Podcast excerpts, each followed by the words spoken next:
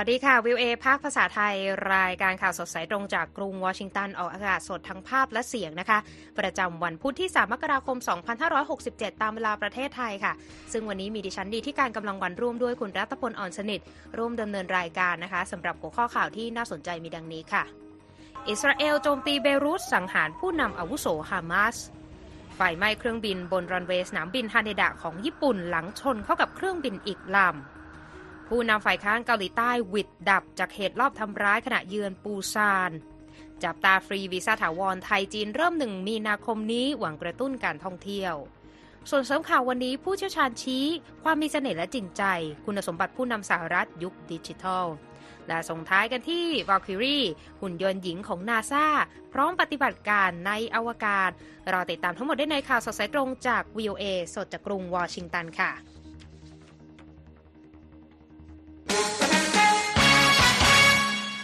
ข่าวแรกวันนี้ยังคงต้องเกาะติดสถานการณ์ความขัดแย้งระหว่างอิสราเอลกับกลุ่มฮามาสนะคะ ซึ่งมีความเคลื่อนไหวเกี่ยวกับการสังหารเจ้าที่อาวุโสของฮามาสด้วยนะคะ ใช่ครับ แต่ถ้าใครรออัปเดตเกี่ยวกับสถานการณ์เครื่องบินไฟไหม้ที่ญี่ปุ่นรอสักครู่เดียวนะครับ เราจะมีอัปเดตเช่นกันนะครับ มาที่เรื่องฮามาสก่อนนะครับ อิสราเอลนั้นส่งโดรนเข้าโจมตีที่ทำการของฮามาสในเลบานอนนะครับที่เมืองเบรุตซึ่งเป็นนครหลวงของเลบานอน แล้วก็สังหารสมาชิก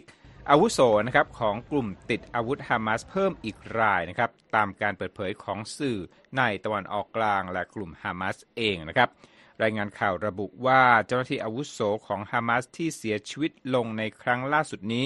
คือซาเลอัลอารูรีซึ่งเป็นหนึ่งในผู้ก่อตั้งหน่วยทหารที่ชื่อว่าคาซามบริเกตส์ซึ่งเป็นหนึ่งในผู้ก่อตั้งหน่วยดังกล่าวนะครับ แล้วก็หน่วยนี้เนี่ยมีส่วนรับผิดชอบในการ โจมตีอิสราเอลเมื่อวันที่ 7 ตุลาคม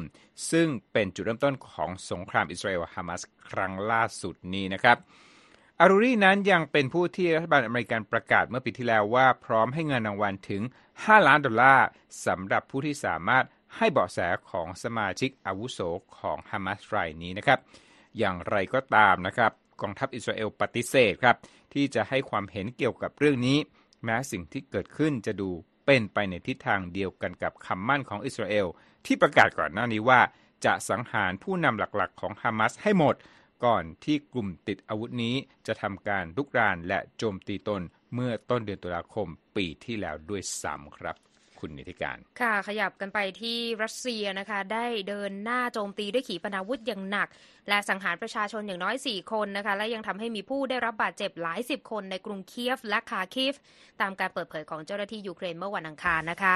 กองทัพอากาศยูเครนเผยว่ากองกำลังรัสเซียส่งโดรน 35 ลำและยิงขีปนาวุธ 99 ลูก จากเครื่องบินและเรือรบของตนเข้ามาโจมตี และระบบป้องกันการโจมตีทางอากาศยิงโดรนทั้งหมด และขีปนาวุธ 76 ลูกตกไป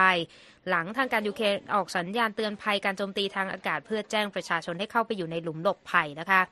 ประธานาธิบดีวโลดิเมียเซเลนสกี้ของยูเครนได้กล่าวว่านับตั้งแต่ 31 ธันวาคมเป็นต้นมา ปีศาจร้ายรัสเซียส่งโดรนชาเฮด170 ลำ และยิงขีปนาวุธต่างๆ หลายสิบลูกเข้ามา ซึ่งส่วนใหญ่นั้นพุ่งเป้าไปยังโครงสร้างพื้นฐานพลเรือนค่ะ ผู้นำยูเครนยังเปิดเผยได้ว่ามีผู้ได้รับบาดเจ็บทั้งหมด 92 คน และว่ายูเครนจะร่วมทำงานกับทุกคนทั่วโลกที่เห็นคุณค่าของชีวิต เพื่อยกระดับการป้องกันการโจมตีทางอากาศของยูเครน และเพื่อให้รัสเซียรับผิดชอบต่อความเสียหายที่เกิดขึ้น และยังบอกได้ว่า รัฐก่อการร้ายต้องรับรู้ถึงปฏิกิริยาสะท้อนกลับของการกระทำของตนค่ะ คุณรัตพลคะ ครับและผู้ที่รออัปเดตสถานการณ์เครื่องบินไฟไหม้ที่สนามบินฮาเนดะของญี่ปุ่นนะครับ เครื่องบินพาณิชย์ลำหนึ่งนะครับชนกับเครื่องบินของหน่วยงานยามฝั่งญี่ปุ่น เป็นเหตุให้เกิดเพลิงไหม้เครื่องบนรันเวย์สนามบินฮาเนดะของกรุงโตเกียวเมื่อคืนวันอังคารตามเวลาท้องถิ่นนะครับ รอยเตอร์รายงานโดยอ้างข้อมูลจากหน่วยงานยามฝั่งญี่ปุ่นว่า เครื่องบินของทางหน่วยงานที่ชนเข้ากับเที่ยวบินของสายการบิน Japan Airlines เพิ่งทำการลงจอด เป็นเครื่องที่กำลังจะมุ่งหน้านำความช่วยเหลือ ไปช่วยผู้ประสบภัยแผ่นดินไหวทางตะวันตกของประเทศ ซึ่งเหตุการณ์นั้นเกิดขึ้นเมื่อวันที่ 1 มกราคม และเหตุแผ่นดินไหวนั้นก็ส่งผลให้มีผู้เสียชีวิตอย่างน้อย 48 คนนะครับเสื้อพี่รายงานว่าเทสุโอไซโตะ รัฐมนตรีกระทรวงคมนาคมยืนยันนะครับว่าผู้โดยสารและลูกเรือทั้งหมด 379 คนบนเที่ยวบิน JAL 516 ที่เพิ่งเดินทางมาจากสนามบิน ชินชิโตเซะบนเกาะฮอกไกโดทางเหนือของประเทศ สามารถที่จะออกจากเครื่องไปอย่างปลอดภัยนะครับ ก่อนที่ไฟจะลามทั่วตัวเครื่อง ขณะที่นักบินของหน่วยยามฝั่งเป็นเครื่องที่ชนกับสายการ bi นพาณิชย์นั้น หนีออกจากเครื่องมาได้ แต่ว่าลูกเรือที่เหลืออีก 5 คนเสียชีวิตนะครับ ทั้งนี้ภาพจากรายงานของ NHK แสดงให้เห็นว่าเครื่องบิน Airbus A350 ของ Japan Airlines ประสบเหตุไฟปะทุขึ้นมาที่ข้างลำนะครับ ขณะที่วิ่งอยู่บนรันเวย์หลังล้อแตะพื้นที่สนามบินได้เพียงครู่เดียวก่อนไฟจะลามไปทั่วทั้งลำนะครับ ผู้โดยสารคนหนึ่งบอกกับสำนักข่าวเกียวโดว่า ตนได้ยินเสียงกระแทกพื้นดังขึ้นขณะลงจอด และรู้สึกเหมือนกับว่าตัวเครื่องนั้นชนกับอะไรบางอย่าง ก่อนที่จะเห็นว่ามีไฟติดลุกไหม้ด้านหน้าต่าง และก๊าซรวมทั้งควันนั้นกระจายไปทั่วห้องผู้โดยสารนะครับ ผู้โดยสารบางรายใช้โทรศัพท์มือถือบันทึกภาพเหตุการณ์นี้ไว้ ซึ่งแสดงให้เห็นว่ามีไฟไหม้ที่บริเวณใต้ปีกและเครื่อง และภาพของผู้โดยสารที่เร่งอพยพออกมาจากเครื่องนะครับสื่อ NHK รายงานโดยอ้างข้อมูลจากกรมดับเพลิงของกรุงโตเกียวนะครับว่าผู้โดยสารเที่ยวบิน Japan Airlines สายนี้นั้นอย่างน้อย 17 คนได้รับบาดเจ็บตามรายงานของ Reuters ครับ เจ้าที่กระทรวงคมนาคมญี่ปุ่นระบุในแถลงการว่าเที่ยวบินพาณิชย์ที่ประสบเหตุครั้งนี้กำลังพยายามลงจอดตามปกติครับ ก่อนที่จะชนกับเครื่องบินลาดตระเวนของหน่วยงานยามฝั่งที่อยู่บนรันเวย์ โดยไม่มีรายงานว่าเครื่องบินของ Japan Airlines ลำดังกล่าวมีปัญหาเครื่องยนต์และปัญหาอื่นแต่อย่างใดก่อนลงจอดนะครับรอยเตอร์รายงานได้ว่าหลังเหตุการณ์ดังกล่าว มีการสั่งปิดสนามบินฮาเนดะหลายชั่วโมงนะครับก่อนที่จะเปิดรันเวย์ 3 เส้นให้ใช้งานได้ในเวลาต่อมา ทางด้านรัฐมนตรีคมนาคมญี่ปุ่นบอกกับผู้สื่อข่าวด้วยว่า ยังไม่มีความชัดเจนเกี่ยวกับสาเหตุของอุบัติเหตุครั้งนี้ และคณะกรรมการความปลอดภัยทางคมนาคมของญี่ปุ่น รวมทั้งตำรวจและฝ่ายอื่นนั้น ก็ได้เร่งสืบสวนเรื่องนี้แล้วนะครับขณะเดียวกันครับ นายกรัฐมนตรีฟุมิโอะคิชิดะกล่าวว่า หน่วยงานทางการต่างๆ พยายามหาทางแก้ไขสถานการณ์ เพื่อให้ นำส่งความช่วยเหลือไปยังผู้ประสบภัยแผ่นดินไหวทางตะวันตกของญี่ปุ่น ไม่หยุดชะงักจากอุบัติเหตุของเหตุการณ์ที่ฮาเนดะนะครับนายกญี่ปุ่นบอกด้วยว่าการเสียชีวิตของเจ้าหน้าที่ของหน่วยยามฝั่งบนเครื่องบินนั้น เป็นเรื่องที่น่าเศร้าอย่างมาก เพราะทุกคนได้พยายามทำหน้าที่ของตนอย่างหนัก เพื่อที่จะช่วยเหลือเหยื่อภัยพิบัติครั้งล่าสุดนี้อย่างเต็มที่ครับ ค่ะ ขยับไปที่อีกเหตุสะเทือนขวัญนะคะ เกิดขึ้นที่เกาหลีใต้นะคะคุณผู้ชมครับผู้นำฝ่ายค้านเกาหลีใต้ลีแจมยองได้รับบาดเจ็บหนัก จากการถูกแทงด้วยมีดที่ลำคอนะคะ ขณะที่ไปพบปะพูดคุยกับผู้สื่อข่าว ระหว่างที่เยือนปูซานทางตอนใต้ของประเทศเมื่อวันอังคารนะคะ โดยคลิปวิดีโอที่มีการเผยแพร่ทางสื่อสังคมออนไลน์ค่ะ เผยให้เห็นลีซึ่งเป็นผู้นำพรรคประชาธิปไตยฝ่ายค้านของเกาหลีใต้กำลังพูดคุยกับผู้สื่อข่าวที่บริเวณไซต์ก่อสร้างที่สนามบินแห่งใหม่ของเมืองท่าแห่งนี้แล้วมีชายคนหนึ่งเดินเข้ามาหาเพื่อขอลายเซ็น โดยขณะที่ลีนั้นยิ้มรับและเตรียมเซ็นชื่อให้เขา ชายคนดังกล่าวก็หยิบมีดเล่มโตออกมาแล้วแทงเข้าไปที่คอของผู้นำพักฝ่ายค้านรายนี้นะคะโฆษกพักประชาธิปไตยเผยว่าลีถูกเร่งนำตัวขึ้นเครื่องบินเพื่อส่งกลับมาที่กรุงโซลเพื่อเข้ารับการผ่าตัด หลังทีมแพทย์ที่ปูซานแสดงความกังวลเกี่ยวกับความเสี่ยงของการเสียเลือดหนักจากเส้นเลือดที่คอ และเขายังมีสติอยู่หลังถูกแทง และเจ้าหน้าที่การแพทย์และตำรวจก็ยืนยันแล้วแล้วนะคะว่าผู้นำพักฝ่ายค้านเกาหลีใต้นั้น พ้นขีดอันตรายแล้วค่ะ รายงานระบุว่าผู้ก่อเหตุเป็นชายวัย 60 ถึง 70 ปีนะคะ สวมหมวกกระดาษที่มีชื่อของลีพิมพ์ติดอยู่ โดยตำรวจที่อยู่ในจุดเกิดเหตุสามารถรวบตัวและนำไปฝากขังทันที สื่อยอนทัพของเกาหลีใต้รายงานด้วยว่าผู้ต้องสงสัยก่อเหตุนั้นสารภาพว่าเขาพยายามฆ่าลีและเจ้าหน้าที่ตั้งข้อหาพยายามฆ่ากับชายผู้นี้แล้วนะคะ ลีแจมองเป็นนักการเมืองหัวเสรีพ่ายแพ้ในการเลือกตั้งประธานาธิบดีเกาหลีใต้เมื่อปี 2020 ไปอย่างเฉียดฉิวให้กับประธานาธิบดียุนซุกยอลนะคะ ซึ่งหลังเกิดเหตุโฆษกของประธานาธิบดียุนก็บอกกับผู้สื่อข่าวว่า ผู้นำเกาหลีใต้บอกว่าสังคมไม่ควรยอมรับการใช้ความรุนแรงเช่นนี้ไม่ว่าจะด้วยเหตุผลใดก็ตาม และว่าประธานาธิบดียุนได้สั่งให้มีการสืบสวนคดีนี้ และให้มีการดูแลรักษาลีอย่างดีที่สุดด้วย ขณะที่โฆษกของพรรคประชาธิปไตยก็เรียกเหตุการณ์ดังกล่าวว่าเป็นการโจมตีผู้ก่อการร้าย และเป็นภัยคุกคามรุนแรงต่อประชาธิปไตยของเกาหลีใต้ด้วยค่ะ คุณรัตพลครับ ไปกันต่อที่ฮ่องกงครับคุณผู้ชมค่ะจิมมี่ไลน์นะครับ ซึ่งเป็นผู้ก่อตั้งและเจ้าของสื่อ Apple Daily ซึ่งปัจจุบันไม่ได้มีกิจการแล้วนะครับ พร้อมยังยังเป็นนักกิจกรรมด้านประชาธิปไตยก็ได้ปฏิเสธทุกข้อกล่าวหานะครับ ในความผิดฐานสมคบคิดกับต่างชาติ และพิมพ์เอกสารที่สร้างความแตกแยก ตามกฎหมายความมั่นคง ที่จีนบังคับใช้เพื่อควบคุมการชุมนุมในฮ่องกงนะครับ จิมมี่ไลอายุ 76 ปีคุณผู้ชม แล้วก็ถือสัญชาติอังกฤษเขาถูกกล่าวหาตามความผิดข้างต้นรวมทั้งสิ้น 3 กระทงนะครับ โดยในห้องพิจารณาคดีของศาลไลก็ได้ปฏิเสธข้อกล่าวหานะครับท่ามกลางครอบครัวนักการทูตแล้วก็ผู้สนับสนุนและผู้สังเกตการครับในการถแถลงข่าวเปิดคดีเมื่อวันอังคารนะครับแอนโทนีชาว ผู้เป็นอายการบอกว่าไลนั้นเป็นบุคคลหัวรุนแรง โดยกล่าวหาว่าเขาสมคบคิดกับต่างชาติ โดยมีหลักฐานที่ใช้ประกอบแถลงการ คือส่วนที่เขาได้พูดกับคนที่เขาสนับสนุนนะครับ ว่ามีสหรัฐให้แล้วก็ความบาดจีนเพื่อที่จะตอบโต้การบังคับใช้กฎหมายความมั่นคงในฮ่องกง เอกสารอื่น ๆ ที่อายการยกมาใช้ในการฟ้องคือภาพที่ไลเข้าพบ อดีตประธานาธิบดีไมค์เพนส์ของสหรัฐ และอดีตรองประธานาธิบดีไมค์เพนส์ของสหรัฐนะครับ และอดีตรัฐมนตรีต่างประเทศไมค์พอมเพโอรวมถึงบทความใน Apple Daily จำนวน 161 ชิ้น ที่อัยการบอกว่าเป็นตัวอย่างของสิ่งที่ยุยงปลุกปั่นนะครับ การดำเนินคดีของจิมมี่ไลนั้น ถือเป็นหมุดหมายที่หลายฝ่ายมองว่า บ่งบอกถึงเสรีภาพของสื่อมวลชน และความเป็นอิสระของฝ่ายตุลาการในเขตปกครองพิเศษฮ่องกง ซึ่งเดิมทีนั้นเป็นอาณานิคมของอังกฤษลายนั้นเป็นผู้ที่ก่อตั้งหนังสือพิมพ์ Apple Daily ที่มีจุดยืนสนับสนุนประชาธิปไตย ซึ่งปัจจุบันนั้นปิดตัวลง นอกจากนั้นแล้วเขายังเป็นหนึ่งในผู้ที่ วิพากษ์วิจารณ์การปกครองของพรรคคอมมิวนิสต์จีนและประธานาธิบดีสีจิ้นผิงอย่างรุนแรงด้วยครับ ค่ะคุณกำลังรับฟังข่าวสดสายตรงจากวิวเอภาคภาษาไทย กรุงวอชิงตันค่ะ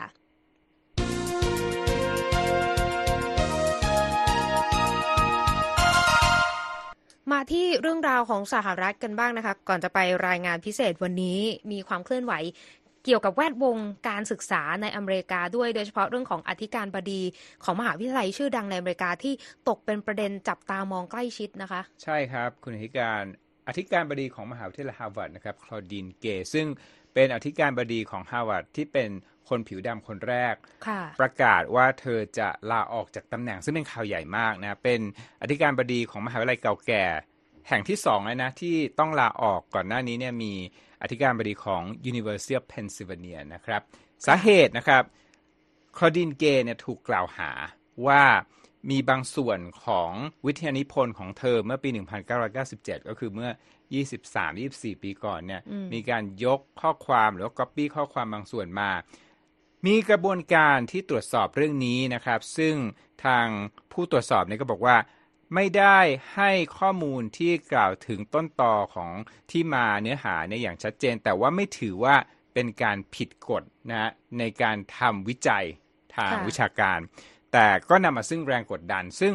สิ่งนี้เนี่ยผนวกกับการที่เธอขึ้นให้การกับ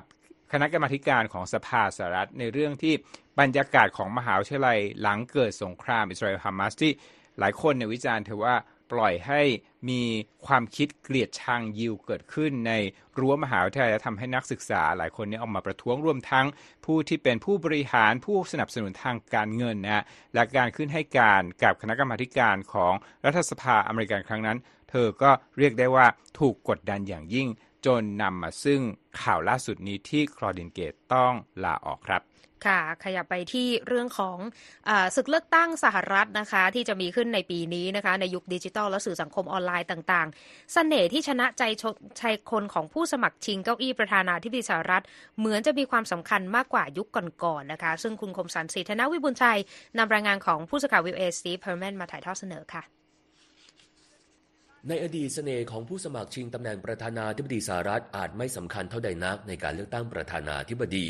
แต่ในยุคที่สื่อสังคมออนไลน์มีบทบาทสำคัญ ผู้สมัครที่เข้าถึงและเชื่อมต่อกับผู้มีสิทธิเลือกตั้งได้ในระดับปัจเจกบุคคล อาจเป็นตัวกำหนดอนาคตในทำเนียบขาวของพวกเขาได้เช่นกัน หากนับย้อนไปในยุคแรกเริ่มของวิดีโอที่มีผลต่อการเลือกตั้งประธานาธิบดีสหรัฐ อาจกล่าวได้ว่าเริ่มขึ้นในการเลือกตั้งปี 1960 ที่จอห์นเอฟเคนเนดีตัวแทนผู้ที่มีเสน่ห์ผ่านเลนส์กล้องจากพรรคเดโมแครตสามารถเอาชนะริชาร์ดนิกสันตัวแทนจากพรรคริพับลิกัน ผู้ที่ดูธรรมดาและไม่น่าสนใจ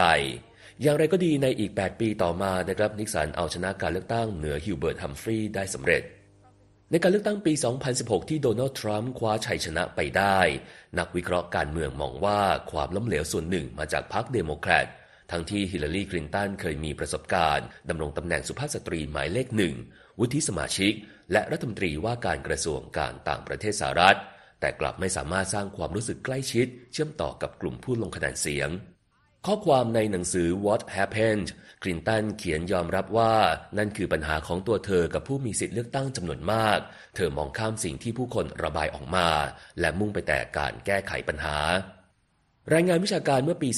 2015 ชี้ว่าเสน่ห์ที่ชนะใจคนของผู้สมัครชิงตำแหน่งประธานาธิบดีสหรัฐ และความสามารถด้านเศรษฐกิจระดับประเทศ เป็นปัจจัยที่มีความสัมพันธ์ต่อการทำนายว่าผู้ใดจะชนะการเลือกตั้ง ปัจจัยทั้งสองส่งผลให้ไบเดนและทรัมป์ได้รับตำแหน่งประธานาธิบดีสหรัฐมาแล้ว และอาจจะทำให้หนึ่งในสองคนนี้ก้าวเข้าสู่ตำแหน่งสูงสุดในทำเนียบขาวอีกครั้งสำหรับลักษณะที่โดดเด่นต่อหน้าฝูงชน หลังการกล่าวสุนทรพจน์ บางครั้งไบเดนจะทักทายกลุ่มคน โพสท่าถ่ายรูปเซลฟี่ และเข้าสวมกอดผู้คน ขณะที่ทรัมป์นะครับจะมีท่าอันเป็นเอกลักษณ์ก่อนเดินลงจากเวที ที่เรียกกันว่า thumbs up โดยทรัมป์จะกำมือทั้งสองข้างชกเข้าชกออกเหมือนการต่อยมวย และเต้นไปตามจังหวะเพลงดิสโก้ที่เคยโด่งดังในปี 1978 อย่างเพลง YMCA ทรัมป์รู้สึกภูมิใจในความสัมพันธ์ที่แน่นแฟ้นระหว่างตัวเขากับกลุ่มผู้สนับสนุน แม้ว่าทรัมป์จะถูกตั้งข้อหาทางอาญาหลายสิบกระทงที่มาจากทั้งก่อน ระหว่างและหลังการดำรงตำแหน่งประธานาธิบดีสหรัฐ แต่การสำรวจคะแนนเสียงยังพบว่าทรัมป์มีคะแนนความนิยมนำหน้าผู้สมัครรายอื่น จากพรรคริพับลิกัน ในการเป็นตัวแทนลงชิงชัยตำแหน่งประธานาธิบดีปี 2024 you feel like you're one of them or they are one of you. อุลลิชเจนเซนอาจารย์ภาควิชานโยบายสาธารณะจากอาริโซนาสเต t ยูนิเวอร์ซิตี้ กล่าวกับ VOA นะครับว่า เมื่อคุณรู้สึกเป็นหนึ่งในกลุ่มนั้น มันเหมือนกับการสร้างอัตลักษณ์ร่วม ขับเคลื่อนค่านิยมสตีเฟนฟานสเวิร์ธผู้อำนวยการ Center for Leadership and Media Studies จาก University of Mary Washington ให้ทัศนะกับ VOA ว่า การจับมือ การแสดงออกถึงท่าทาง และการกล่าวประโยคที่เสมือนลายเซ็นของตนเองซ้ำๆทั้งหมดนี้ช่วยให้เหล่าผู้สมัครสื่อสารข้อความส่งไปได้กว้างไกลมากยิ่งขึ้น ฟันสเวิร์ธอาจารย์ด้านรัฐศาสตร์กล่าวว่า คนส่วนใหญ่ที่กำลังติดตามผู้สมัครชิงตำแหน่งประธานาธิบดี จะไม่เคยได้พบตัวจริงของผู้สมัครเลย พวกเขาจะตัดสินใจจากสิ่งที่ได้เห็นผ่านสื่อ ว่าผู้สมัครคนไหนที่ถูกใจมากกว่าฟันสเวิร์ธเสริมนะครับว่า คุณต้องมีความจริงใจ One of the things that sometimes politicians do ฌอนสไปเซอร์โฆษกทำเนียบขาวคนแรกของทรัมป์ให้สัมภาษณ์โดยชี้ว่า นักการเมืองที่อึดอัดในการสื่อสารต่อหน้าสาธารณชน อาจจะไม่สามารถแสดงออกถึงความเป็นตนเองได้อย่างแท้จริง แต่พวกเขาสามารถฝึกฝนว่าควรเน้นในเรื่องใดได้เจนเซนจาก Arizona State University เชื่อนะครับว่าความเป็นตัวตนที่แท้จริงไม่สามารถปลอมแปลงได้ และหากคุณมีเสน่ห์แต่ขาดความจริงใจเสน่ห์ก็จะไม่มีค่ามากนัก ดังนั้นคุณสามารถหลอกผู้คนโดยใช้กลยุทธ์เหล่านี้ได้ แต่คุณจะทำได้เพียงระยะสั้นๆ เท่านั้นฟันสเวิร์ธผู้เขียนหนังสือการสื่อสารและลักษณะของประธานาธิบดี ถอดบทเรียนให้กับบุคคลทั่วไป โดยชี้ว่าถ้าคุณพยายามนำเสนอตัวเองในสิ่งที่ไม่เป็นจริงทั้งหมด สื่อสมัยใหม่จะสามารถตรวจจับสิ่งต่างๆ เหล่านี้ได้ และผู้คนจะพบเห็นสิ่งที่ปลอมแปลงนั้น ผมคมสารศรีธนวิบุญชัย VOA รายงาน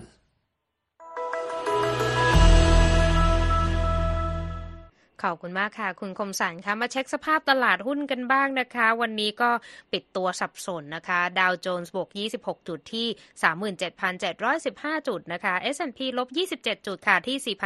4,743 จุด NASDAQ ลบ 245 จุดนะคะที่ 14,700 66 จุด ราคาทองคำลบ 20 0.21%นะคะที่ 2,067 ดอลลาร์กับอีก 40 เซนต์ต่อออนซ์ค่ะ ส่วนค่าเงินบาทนะคะ 1 ดอลลาร์แลกได้ 34 บาทกับอีก 29 สตางค์นะคะ คุณรัตพลคะครับมาที่ข่าว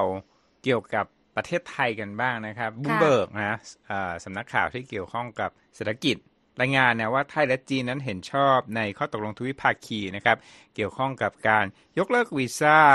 ที่เป็นวีซ่าสำหรับนักท่องเที่ยวนะครับทั้งของสองประเทศ ตามการเปิดเผยของนายกรัฐมนตรีเศรษฐาทวีสินนะครับบลูมเบิร์กว่านับเป็นท่าทีในการเร่งฟื้นตัวของภาคการท่องเที่ยวหลังโควิดคลี่คลายในประเทศไทยนะครับรายงานฉบับนี้บอกด้วยว่า ประเทศไทยเนี่ยอยู่ในอันดับ 64 ของ Henley Passport Index คุณนิธิกาญจน์ค่ะซึ่งเป็นผู้จัดอันดับพาสปอร์ตหรือหนังสือเดินทางที่ทรงอิทธิพลมากที่สุด โดยเราอยู่อันดับ 64 นะเขาบอกว่าพลเมืองไทยสามารถเดินทางเข้าประเทศต่างๆ ได้ 80 ประเทศทั่วโลกโดยไม่ต้องขอวีซ่า ขณะที่สิงคโปร์ครองแชมป์หนังสือเดินทางที่ทรงอิทธิพลที่สุดในโลก เพราะสามารถเดินทางไปยัง 193 ประเทศได้โดยไม่ต้องขอวีซ่าครับคุณผู้ชม ค่ะก็ต้องจับตาในเรื่องของอุตสาหกรรมการท่องเที่ยวของไทยนะคะว่ามาตรการดังกล่าวเนี่ยจะช่วยหนุนอุตสาหกรรมนี้ได้มากน้อยแค่ไหนนะคะครับไปที่เรื่องราวเอ่อโชคดีรับปีใหม่เกิดขึ้นที่เอ่อ ผู้โชคดีจากรัฐมิชิแกนนะคะ คว้าแจ็คพอตลอตเตอรี่พาวเวอร์บอลมูลค่า 842 ล้านดอลลาร์นะคะ ประมาณใช่เหอ20,000 ไม่ใช่กรุงวอชิงตันเหรอคุณอธิการเอะหลายคนก็หวังใจกันอยู่นะคะ แต่ว่ามูลค่านี่เกือบ 3 0,000 ล้านแต่คุณรัตพลแล้วก็เป็นครั้งแรกนะคะ ที่มีผู้ถูกรางวัลใหญ่ในวันปีใหม่ นับตั้งแต่มีอืม Powerball ถือกำเนิดขึ้นในอเมริกาเมื่อปี 1992 เลขที่ถูกรางวัลนี้ อันนี้ไม่ได้เกี่ยวข้องกับการใบ้อะไรแต่อย่างใดนะคะแต่ว่าเป็นเลขรับวันปีใหม่อเมริกาที่ออกก็คือ12 21 42 44 49 แล้วก็มีเลข Powerball 1 ขณะที่มูลค่ารางวัลนี้นะคะก็ถือว่าเป็นรางวัลใหญ่อันดับ 5 ของ Powerball แล้วก็ติด 10 อันดับแรกของ Jackpot Lottery อเมริกาที่มีผู้เคยถูกรางวัลมา เงื่อนไขก็คือจะรับเงินก้อนก็ได้นะคะ425 ล้านดอลลาร์ไปเลยงวดเดียว หรือว่าจะรับเงินต่อเนื่อง 30 ปี ก็จะได้มูลค่าเต็มๆที่ 842 ล้านดอลลาร์ นอกจากรางวัลแจ็คพอตแล้วนะคุณรัตพลเขายังมีผู้ถูกรางวัลข้างเคียง 1 ล้านดอลลาร์ในการถูกรางวัลเลข 5 หลักข้างในในการออกรางวัลเมื่อค่ำคืนวันปีใหม่อเมริกาด้วย คือมี 4 รัฐ นะ ก็คือแคลิฟอร์เนีย คอนเนคติคัตฟลอริดา และแมริแลนด์ที่แบ่งรางวัลกันไปคนละ1ล้านดอลลาร์เฉียดนะคะเฉียดดีซีนิดเดียวแมริแลนด์นี่คุณรัตพลก็เล็งเล็งพิกัดได้ใกล้เคียงแล้วนะลอตเตอรี่พาวเวอร์บอลนะคะ ก็วางจำหน่ายใน 45 รัฐ รวมถึงกรุงวอชิงตันด้วยนะคะ แต่ว่า ย้ำอีกครั้งโอกาสในการถูกแจ็คพอตของ Powerball นะคะ อยู่ที่ 1 ต่อ 292.2 ล้าน เพราะฉะนั้นการลงทุนมีความเสี่ยงนะคะอันนี้อาจจะไม่ถือว่าเป็นการลงทุนซะด้วยซ้ำนะคะ คุณกำลังรับฟังข่าวสดสายตรงจากวิวเอภาคภาษาไทยกรุงวอชิงตันนะคะ เข้าไปติดตามเราได้ผ่านทางช่องทางหลากหลายมากขึ้นเว็บไซต์ v i e w a t h a i com Facebook Instagram X และ YouTube และเรามี Spotify ให้ได้ติดตามกันด้วยค่ะ Voice of America, Washington. ส่งท้ายกันด้วยเรื่องราวเทคโนโลยีนะคะโลกแห่คงรับการประดิษฐ์หุ่นยนต์ก็มีนวัตกรรมใหม่ๆ ผุดขึ้นมามากมาย หลายคนก็เลยคิดว่างานแบบไหนน่าจะเหมาะกับหุ่นยนต์จากกลสมัยใหม่บ้าง ไม่นานนี้นะคะ นักวิทยาศาสตร์ของอเมริกาพัฒนาหุ่นยนต์ในการปฏิบัติหน้าที่แทนนักบินอวกาศซะแล้ว หุ่นตัวนี้มีชื่อว่าวาลเครีตามตัวละครหญิงในประการนำโบราณนะคะและคุณรัตพลออสนิทนำรายของรอยเตอร์มานำเสนอค่ะ ใช่ครับคุณ หุ่นยนต์นี้นะเพราะเรียกว่าคุณเพราะว่ามีความคล้ายมนุษย์มากนะครับค่ะวาลคิรีเนี่ยเป็นตัวละครนะในปกรณำโบราณของภูมิภาคสแกนดิเนเวียนะหรือว่าภูมิภาคนอร์สในสมัยก่อนนั่นเองนะครับค่ะวาลคิรีนั้นนี่ดูภาพครับมีความสูง 188เซนติเมตรน้ำหนัก 136 กิโลกรัมนะครับ ตอนนี้เนี่ยกำลังอยู่ในช่วงทดสอบการทำงานกับ องค์การนาซานะหรือองค์การการบินอวกาศสหรัฐนั่นเองนะครับ ขณะนี้เนี่ยอยู่ในขั้นทดลองใช้สถานที่ Johnson Space Center ที่เมืองฮิวสตันรัฐเท็กซัส เป็นพิกัดการทดลองนะครับ โดยมีจุดหมายฮะว่าหุ่นยนต์ตัวนี้เนี่ยในที่สุดแล้วเนี่ยอยากจะให้สามารถทำงานในอวกาศแทนมนุษย์ได้ หรือว่าทำงานในพื้นที่ที่มีวิกฤตจากภัยธรรมชาตินะครับ มาฟังเสียงของเจ้าหน้าที่ของโครงการนี้กันครับ So we're not trying to replace human crews. We're, we're really just trying to take the uh, dull, dirty, and dangerous work off their plates ครับคุณชอนอาซิมีนะครับหัวหน้าทีมเทคโนโลยีหุ่นยนต์ที่มีความชำนาญสูงของนาซาเนี่ยบอกว่าการใช้หุ่นยนต์ลักษณะนี้ ซึ่งมีความสามารถในการตัดสินใจเองแทนมนุษย์เนี่ยช่วยทำให้คนจริงๆเนี่ยมนุษย์จริงๆเนี่ยใช้ความคิดแล้วก็ทุ่มเทในภารกิจเชิงยุทธศาสตร์ได้มากขึ้นนะครับ เขายกตัวอย่างงานที่หุ่นยนต์อย่าง Valkyrie สามารถทำได้ในอนาคตก็คือเช่น การทำงานทำความสะอาด แผงพลังงานแสงอาทิตย์หรือว่าโซลาร์เซลล์นะนอกยานอวกาศหรือว่าตรวจอุปกรณ์ต่างๆ ที่อยู่นอกยานนะครับ บริษัท Aptronic ในเมืองออสตินรัฐเท็กซัส เป็นภาคเอกชนนะที่ร่วมพัฒนาหุ่นยนต์ในโครงการนี้นะครับ ในเวลาเดียวกันนี้นะครับ บริษัท Aptronic ก็หวังนะที่จะสร้างจักรกลที่ทำงานบนโลกได้ ซึ่งจะมีประโยชน์ต่อภารกิจในการสำรวจอวกาศของมนุษย์นะฮะหุ่นอพอลโลของบริษัทนี้คุณอธิการค่ะกำลังถูกพัฒนาขึ้นเพื่อทำงานในโรงงานนะฮะเช่นการเคลื่อนย้ายหลั่งสินค้าแล้วก็การปฏิบัติหน้าที่ด้านสายการผลิตอื่น ๆ ทางบริษัทหวังนะว่าจะวางจำหน่ายหุ่นยนต์รุ่นนี้ที่ทำงานในโรงงานให้กับภาคเอกชนได้ในต้นปีหน้าครับ Uh, we're targeting having this system online 22 hours a day.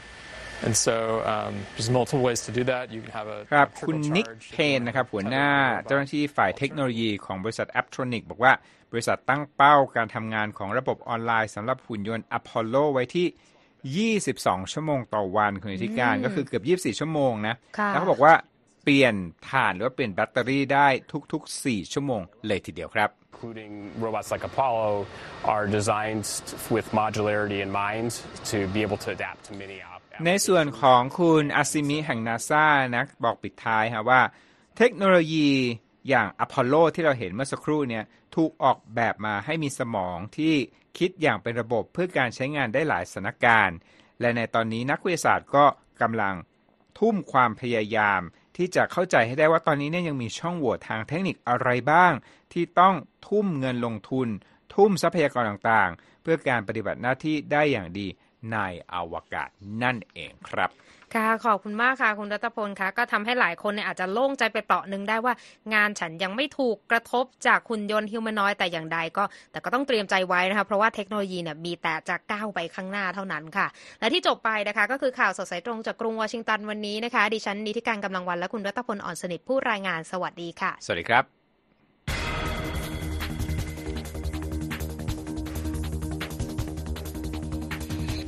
สวัสดีค่ะ คุณรัตพลคุณนิติการค่ะ สวัสดีสวัสดีค่ะครับคุณธีรรัตน์โอ้วันนี้ข่าวหลากหลายมากแล้วน่าตื่นเต้นน่าตกใจ แล้วก็เป็นเรื่องที่ตื่นเต้นดีใจ ผู้ที่ได้รับรางวัลตามโอกาสที่ได้รับนะเดนก็ยังชื่นชอบอยู่ในแง่ของการบอกถึงรางวัล แล้วก็บอกถึงโอกาสด้วยเพื่อให้ไม่ ไม่หลงระเริงคิดว่า โอ้โห แทงเมื่อไหร่ได้เมื่อนั้นนะคะค่ะกับกับการรายงานของ VOA แล้วก็เรื่องผู้นำฝ่ายค้านของเกาหลี ซึ่งถูกแทงขณะที่คนมาขอลายเซ็น แล้วก็ใส่หมวกเชียร์เขาแล้วมาแทงคอเขานี่น่าตื่นน่าสยดสยองมาก ขณะเดียวกันเรื่องที่สสนามบินฮาเนดะ ก็น่ากลัว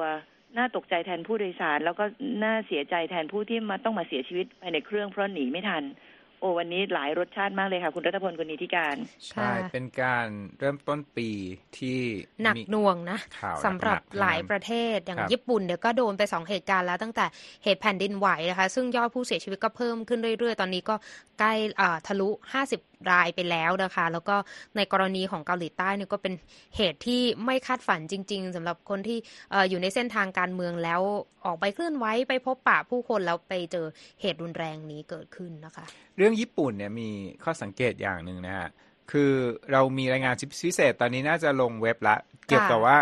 การเตรียมตัวเมื่อเกิดเกิดเหตุการณ์แบบนี้อืมคือ การที่ผู้โดยสาร 379 คนนะฮะอพยพออกจากเครื่องได้อย่างปลอดภัยเนี่ยเขาบอกว่าอย่างหนึ่งคือไม่ห่วงสัมภาระคืออมทางบริษัทน่ะบอกให้ทุกคนเนี่ยเอ่อลงจากเครื่องบินโดยที่ไม่ต้องพะวงว่าแล็ปท็อปกระเป๋ารองเรียกเท้าต่างๆเนี่ยจะต้องเอาลงไปด้วยหรือเปล่านะครับจนสายการบินบางสายย้อนไปในอดีตเนี่ยถ้าเกิดเหตุการณ์ลักษณะเนี้ยเขาล็อก ตัวที่เก็บของเลยนะอืมเพื่อว่าให้คนเนี่ยโฟกัสอยู่ที่การอพยพอย่างเดียวครับ จริง ๆคำเตือนที่ค่ะเอ่อเวลาก่อนขึ้นเครื่อง แล้วก็มีคำแนะนำเนี่ยเราก็ต้องฟังบ้างแล้วก็ต้องปฏิบัติตามอย่ามัวแต่ห่วงสินทรัพย์ส่วนตัวนะคะ เพราะว่าของบางอย่างเนี่ยมันหาซื้อใหม่ได้แต่ชีวิตเราเนี่ยมันหาใหม่ไม่ได้แล้วค่ะ ค่ะเอาละค่ะขอบคุณเรื่องราวที่